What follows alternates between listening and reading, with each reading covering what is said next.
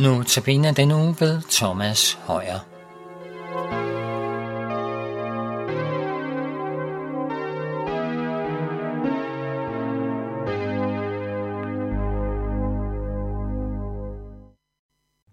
Velkommen til Notabene på Københavns Nærradio. Mit navn er Thomas Højer. I denne uge, der ser vi på, hvad Paulus skriver i sit brev til kolossenserne. Jeg læser kapitel 1 fra vers 24 til 29. Nu glæder jeg mig over det, jeg må lide for jer. Og hvad der mangler af kristi trængsler, udfylder jeg med min egen krop for hans læme, som er kirken. Den er jeg blevet tjener for i kraft af det værv, Gud har givet mig med henblik på jer, fuldt ud at forkynde Guds ord. Den hemmelighed, som havde skjult for alle tider og slægter, men som nu er blevet åbenbaret for hans hellige. For dem ville Gud kun gøre, hvor rig på herlighed for hedningerne denne hemmelighed er. Kristus i jer, herlighedens håb. Ham forkynder vi, og vi formaner enhver og belærer enhver med al visdom for at føre et hvert menneske frem som fuldkomment i Kristus. Det er det, jeg slider og strider for med hans kraft, der virker mægtigt i mig. Paulus glæder sig over det, han må lide for jer, som han skriver, altså for, for de kristne i Kolosse. Det er ikke helt tydeligt, hvad det er, han må lide for jer. Øh, det er muligt, at brevet er forfattet, mens Paulus var fængslet i Efesos. Øhm, men i det hele taget, så er det måske snarere den universelle kirke, Paulus hentyder til. Altså, jeg glæder mig over det, jeg må lide for Kristi lægeme, som er kirken. Jeg tror, det er det, Paulus øh, sigter til. Ja, det er for, for ord, der forundrer mig, fordi for mig må Kristi lidelse altid være vigtigere end min lidelse, eller Paulus' lidelse. Øhm, og jeg har aldrig øh, anset dig for at være nogen mangler i Kristi trængsler. Altså, Kristus, han har med sin lidelse, sin død og sin opstandelse fuldt ud banet en vej, for at jeg kan fordele i arven i lyset. Og det er så uanset, om vejen dertil er en lidelses eller en, en, en, en lidelsernes vej eller en vej uden lidelser. Jeg tror måske, at Paulus han prøver at sige, at i kristi trængsler og lidelser er der ingen mangler. Men af noget har jeg, Paulus, fået lov til ikke blot at tro, men også at få del i kristi lidelser. Altså, det er en form for sympati med Kristus. En medlidenhed eller en medlidelse med Kristus.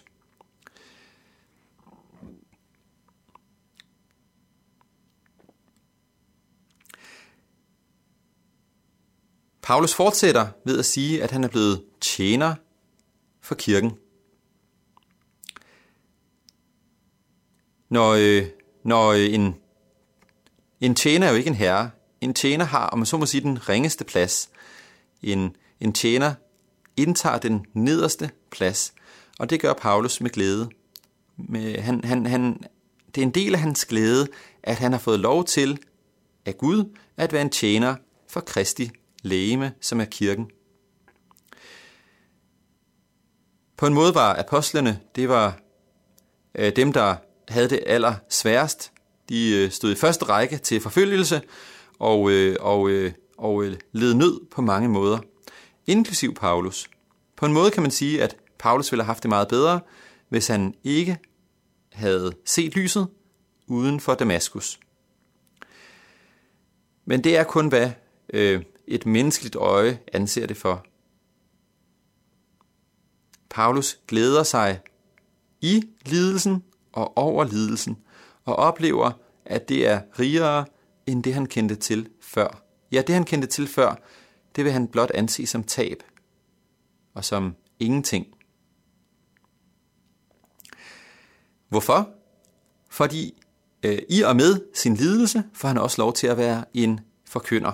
Han får lov til at fuldt ud at forkynde Guds ord. Den hemmelighed, som har været skjult for alle tider og slægter, men som nu er blevet åbenbaret for hans hellige. Og hvad er den hemmelighed? Det er Kristus i jer, herlighedens håb. Husk, at Paulus ikke selv er hedning. Husk, at Paulus han er jøde. Og for en jøde, og en jøde med en øh, farisæisk opdragelse, så var det utænkeligt, at Gud var andre end jødernes Gud. Og jøderne, det var Guds folk. Øh, og øh, derfor kunne man om ikke-jøder betragte dem som syndere, som hedninge, og, øh, og tage afstand fra dem. Man havde ikke spisefællesskab med dem, og på mange måder så, så foragtede man dem. Paulus har nu opdaget, at Kristus er større end jødefolkets ydre grænse. Ja, i Kristus, der kan et hvert menneske modtage Guds frelse. Og når et menneske modtager Guds frelse, så bliver det en del af Kristi læme, som er kirken. Det er ikke et ønskværdigt, at Kristi læme er delt, så der er et jødekristent og et hedningekristent læme. Det er ønskværdigt, at Kristi læme er et og udelt.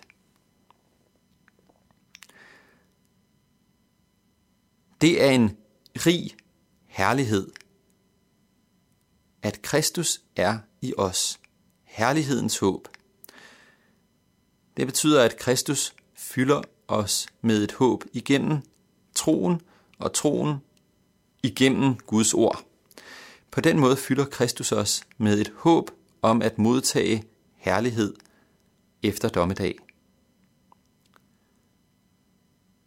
Det er altså vigtigt, at vi fremholder Kristus for os selv og for hinanden. Har vi Kristus, så har vi Guds herlighed. Har vi ikke Kristus, så går vi glip af Guds herlighed. Og endnu mere, har vi Kristus, så har vi et herligt håb.